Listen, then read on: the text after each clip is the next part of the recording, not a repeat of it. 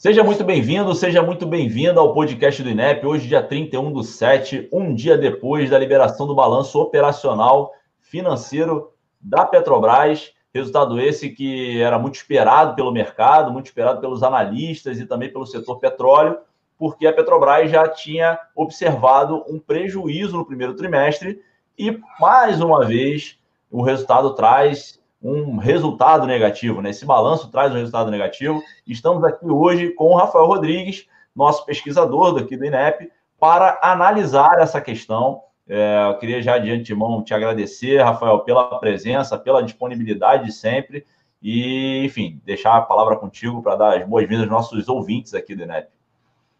É, Oi, Bruno, tudo bem? Olá, ouvintes, né? A gente não sabe se é bom dia, boa tarde, boa noite, mas é, olá, ouvintes, espero que vocês estejam bem, né? E, eu acho que é isso, né? a gente tem muita coisa para falar hoje, então bora.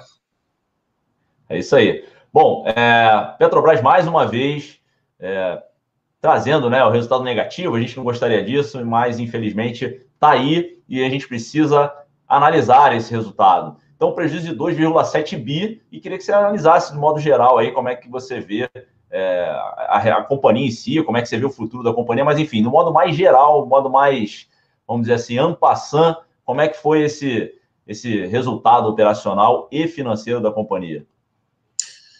É, muito bem. Você falou aí bem, né? A, Petrobras teve o registrou aí o segundo trimestre consecutivo de resultado negativo um resultado menor, né, comparado com o, ano, com o trimestre passado, né, que foi de 48 bilhões, né, que um número que chamou grande atenção no mercado, porque afinal foi o pior resultado financeiro da história da, da companhia. Uh, mas eu acho que existe uma diferença, né, e, e é importante a gente pontuar isso, porque é, embora a imprensa tenha focado muito de que o prejuízo da Petrobras no segundo trimestre foi menor do que o registrado no primeiro, uh, existe uma é, é importante a gente ter em mente de que é, um outro, é uma outra natureza o resultado negativo do, do primeiro para o segundo trimestre. Deixa eu explicar, para ficar mais claro. No primeiro trimestre, a Petrobras, é, embora ela tenha registrado um resultado negativo, esse resultado é muito mais devido a uma mudança contábil, né, que está relacionado com a questão dos impairments, né, que foi muito falado sobre isso, que é, que é, que é uma ferramenta contábil né, para se calcular a expectativa de retorno de um ativo.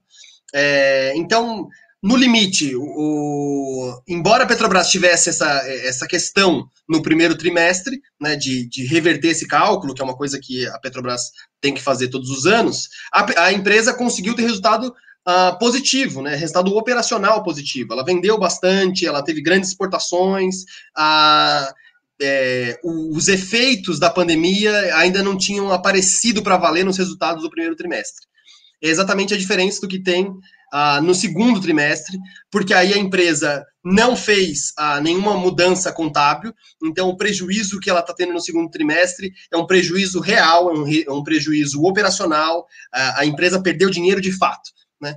E, e, isso é uma coisa importante para a gente ter em mente, porque ah, é a partir do segundo trimestre que a gente consegue ver realmente a Petrobras ah, sentindo o baque né, da, do, da pandemia, a crise do petróleo. Então, por isso que é um resultado bastante negativo, né? embora as pessoas queiram dizer que, ah, de que o resultado pode ter sido melhor do que do primeiro. Na verdade, quando a gente olha os números, a gente percebe que é, ele, ele demanda muito mais atenção do que talvez o que apareceu no primeiro trimestre. Perfeito. E o que, que você destaca que puxou para baixo esse, esse balanço? O que, que você pode falar assim, olha, esse aqui foram, foram pontos que acabaram pesando aí para esse resultado, seu resultado geral negativo da companhia? Eu acho que assim, se a gente fosse resumir numa palavra, né, o que, que aconteceu nesse, nesse trimestre foi receita de vendas. Né? A receita de vendas despencou da Petrobras. Se a gente comparar com o mesmo período do ano passado, a queda foi de 30%. Né? A, a Petrobras teve um volume aí de, de receitas totais em torno de 51 bilhões de reais. Então, a, é muito diferente dos 70 bilhões, dos 80 bilhões que ela acabou tendo no ano passado, né? E, e, claro, isso era uma coisa esperada, né? Afinal, a gente está acompanhando aí os, é, a, a, pandemia, né, o que, os efeitos que ela tem tido é, na economia e, obviamente, elas vão atingir muito forte o mercado energético, porque, porque afinal, as indústrias pararam, as circulações, né, as medidas de distanciamento social acabaram diminuindo o consumo de combustíveis, então diminuiu é, o consumo de gasolina, diesel, o, o, o querosene para aviação, né, um combustível super importante uh, para botar os aviões de pé, acabaram sofrendo aí uma é, quase chegar a zero né, nesse, nesse trimestre. Então, uh, se a gente fosse resumir né, é, essa, essa diminuição de receitas, ela tem a ver com esses dois lados, né? A Petrobras acabou tendo, vendeu menos, vendeu em volume né, de petróleo, eh, de petróleo e derivados.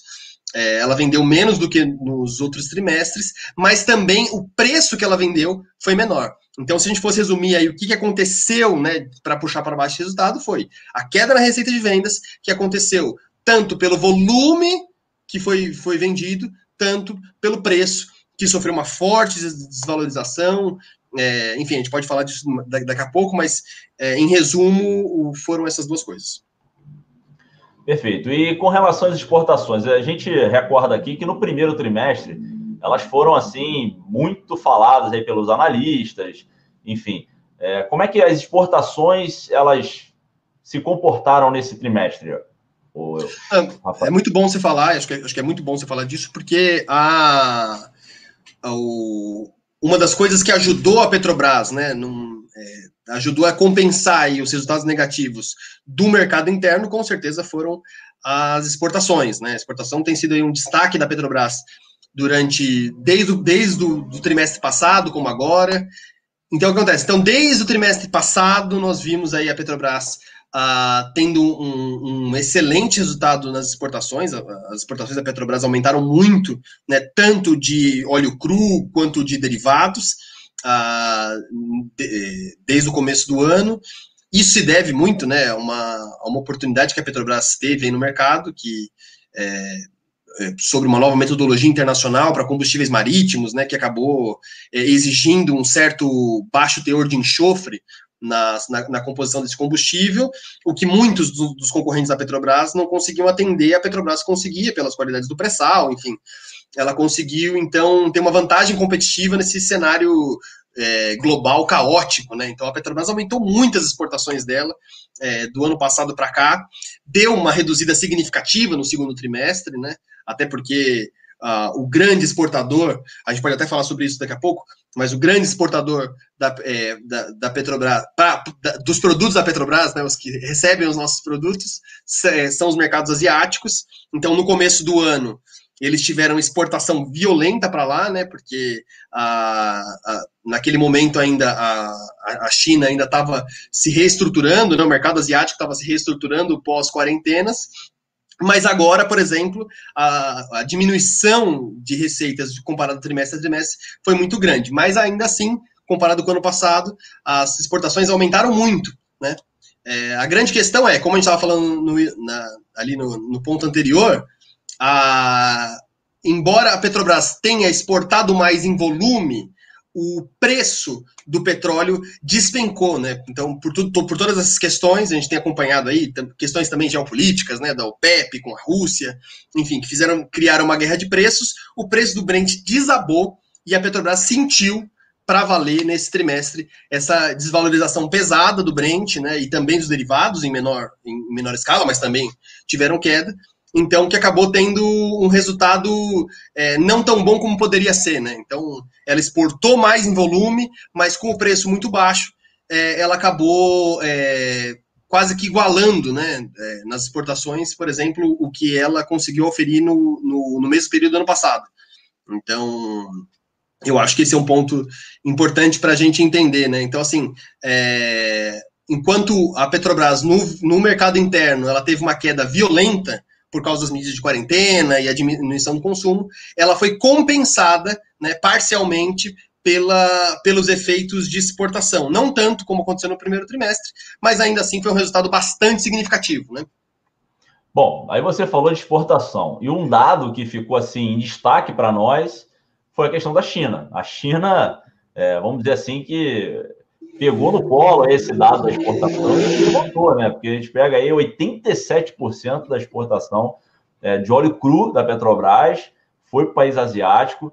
E como é que você vê isso? Como é que você analisa essa concentração é, do mercado externo aí, né? Enfim, da, da exportação da Petrobras, do comércio exterior da Petrobras, focado na China?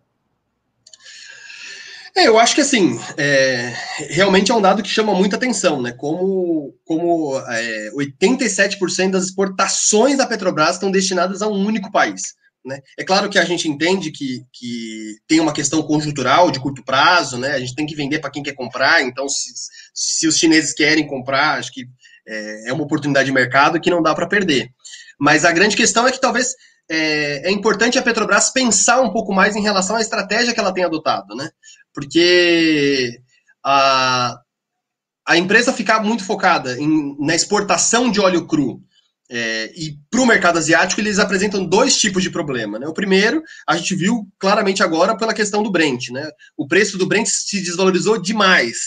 Então, é, com a Petrobras exportando é, quase que priorizando, melhor dizendo, né, na sua estratégia, exportar óleo cru, se mostra uma, é, se mostra uma estratégia um pouco é, arriscada, porque a oscilação do petróleo é muito grande. Ao passo que no derivados, as, as variações, embora aconteçam também, elas acontecem com uma margem menor. Né? Bom, e o endividamento? Eu acho que o endividamento é uma coisa que o governo vem tentando, é, através dessa nova política, enfim, desse novo vamos dizer, essa nova governança né, da empresa, então está tentando reduzir o endividamento da empresa. E como é que você analisa o endividamento agora é, nesse trimestre? Como é que ele ficou? Ele aumentou, ele diminuiu? Como é que você analisa isso? Bom, muito bem. Acho que a questão do endividamento é uma coisa que é, tem aparecido muito no tema da Petrobras nos últimos anos, né? Se a gente for lembrar lá atrás, em 2016, isso se tornou uma prioridade da empresa, né? Uma, quase uma obsessão. Enfim, o NEP já produziu muito material sobre isso, a gente não precisa falar disso agora. Mas a grande questão é, a Petrobras tem elencado a, a prioridade de, de desalavancar a dívida dela, é, ou seja, reduzir o endividamento dela, isso tem se tornado uma estratégia da companhia, né? Então, isso tem aparecido. Agora, é, e isso, inclusive, foi muito comemorado pela empresa no, balanço de agora, porque eles noticiaram que o endividamento da, petro, da petroleira, mesmo no cenário de pandemia e com todos os problemas atuais, a petrolífera conseguiu abaixar aí o seu, o seu endividamento líquido em 15%, né? Ela baixou ali dos 84 bilhões para 71 bilhões, né? Então, comemorando ali a saúde financeira da empresa, né? dentro desse cenário. Mas a grande questão que eu acho que a gente não falou até agora, mas que, que, que é fundamental para a gente entender isso, é de que mesmo né, em que pese todo esse cenário acontecendo aqui do petróleo, também tem o elemento cambial que é fundamental para a gente entender como isso foi internalizado no Brasil, né? E, e que se mostra tanto do ponto de vista é, positivo para as nossas exportações, porque afinal, ah, mesmo que o petróleo estivesse caindo os preços internacionais dele, como o câmbio, ele, é, como o câmbio brasileiro, a moeda nacional estava sendo desvalorizada, é, isso fez então com que, o, com que o peso do dólar fosse maior, acabando é, não, não, não reduzindo, né, mas acabando mitigar, mitigando aí um pouco o resultado negativo que a empresa teve, né.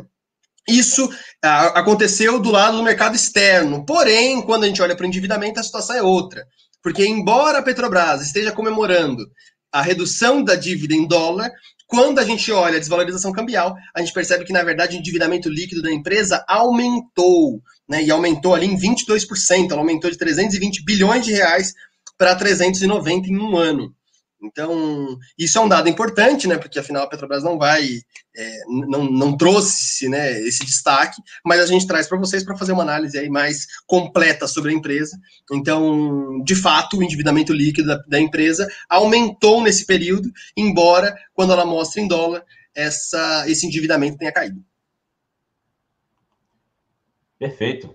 É bom essa, essa análise sua é, é importante, inclusive tocar nesse ponto do câmbio porque a gente está notando essa, essa movimentação, essa flutuação para cima né, é, do dólar, né, e aí a desvalorização do real. E quando a gente vai olhar um balanço, por exemplo, embora os números em dólares eles, ca eles caiam, eles têm que cair suficientemente para poder compensar aí essa questão da, valoriza da valorização do dólar, desvalorização do real.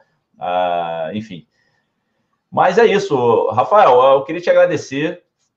Parece que o assunto é, é, é muito extenso. A gente ficar ali tentando pegar cada detalhe, vai ficar até amanhã aqui a gente tentando analisar esse balanço e queria agradecer a tua, tua presença aqui, tua disponibilidade.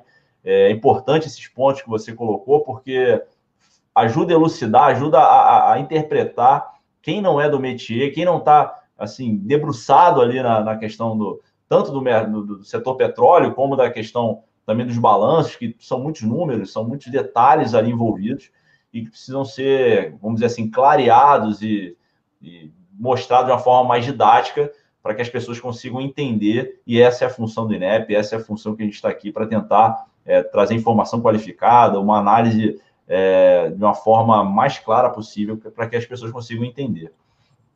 Não, eu, eu acho que. Não, eu queria agradecer, a participação é sempre boa, a conversa sempre é boa, né? Mas é, também eu entendo que é muito importante né, a gente escapar um pouco desses releases, né? Então, que as empresas soltam, porque a gente vai mostrar o nosso melhor lado, né, nos releases. A gente sempre tenta dúvida, é, mostrar, não mostrar a nossa sujeira, né? E aqui no INEP a gente tenta fazer uma análise um pouco mais crítica, é, tentando falar aquilo que a Petrobras não gosta que seja falado e tentando mostrar o lado o lado crítico da coisa, né? Então, o lado estratégico, enfim, a postura que a empresa tem tomado. Sem dúvida. E queria agradecer você que está aqui até agora, escutando esse podcast. E fazer o convite. Nós estamos com um site novo no ar, inep.org.br. Temos lá artigos, o novo livro do INEP já está lá, tem revista acadêmica, você pode baixar também texto para discussão. Tudo isso lá no nosso site, inep.org.br. Não deixe de visitar. Toda semana temos artigos de análise, seja de conjuntura, ou seja, enfim, de pesquisa, que você vai poder, é, enfim, conhecer e, e tomar conhecimento da, de tudo que está acontecendo no setor petróleo, além de boletins e também é, notícias do setor e notícias também aqui do Instituto, onde a gente está participando é, de palestras, é, enfim, todos os eventos que nós somos convidados aí a participar. Tá? Queria te e agradecer. tem artigo meu lá. Tem Exatamente. Artigo Rafael tem vários artigos lá. Tem artigo é, do Rodrigo Leão, William Ozaki, é, Fiore, Eduardo Costa Pinto, entre outros aqui, para não cometer nenhum é, a gente começa a falar nome, a gente acaba esquecendo de alguém, mas são pesquisadores que conhecem o setor petróleo e têm análise muito crítica, é, obviamente na medida certa, para que você tenha conhecimento e tenha também uma análise, é, vamos dizer assim, fora do, dos releases, como o próprio Rafael comentou aqui. Tá bom, Rafael? Muito obrigado e agradecer a todos vocês aí por ter escutado até agora. Um grande abraço e até o próximo episódio.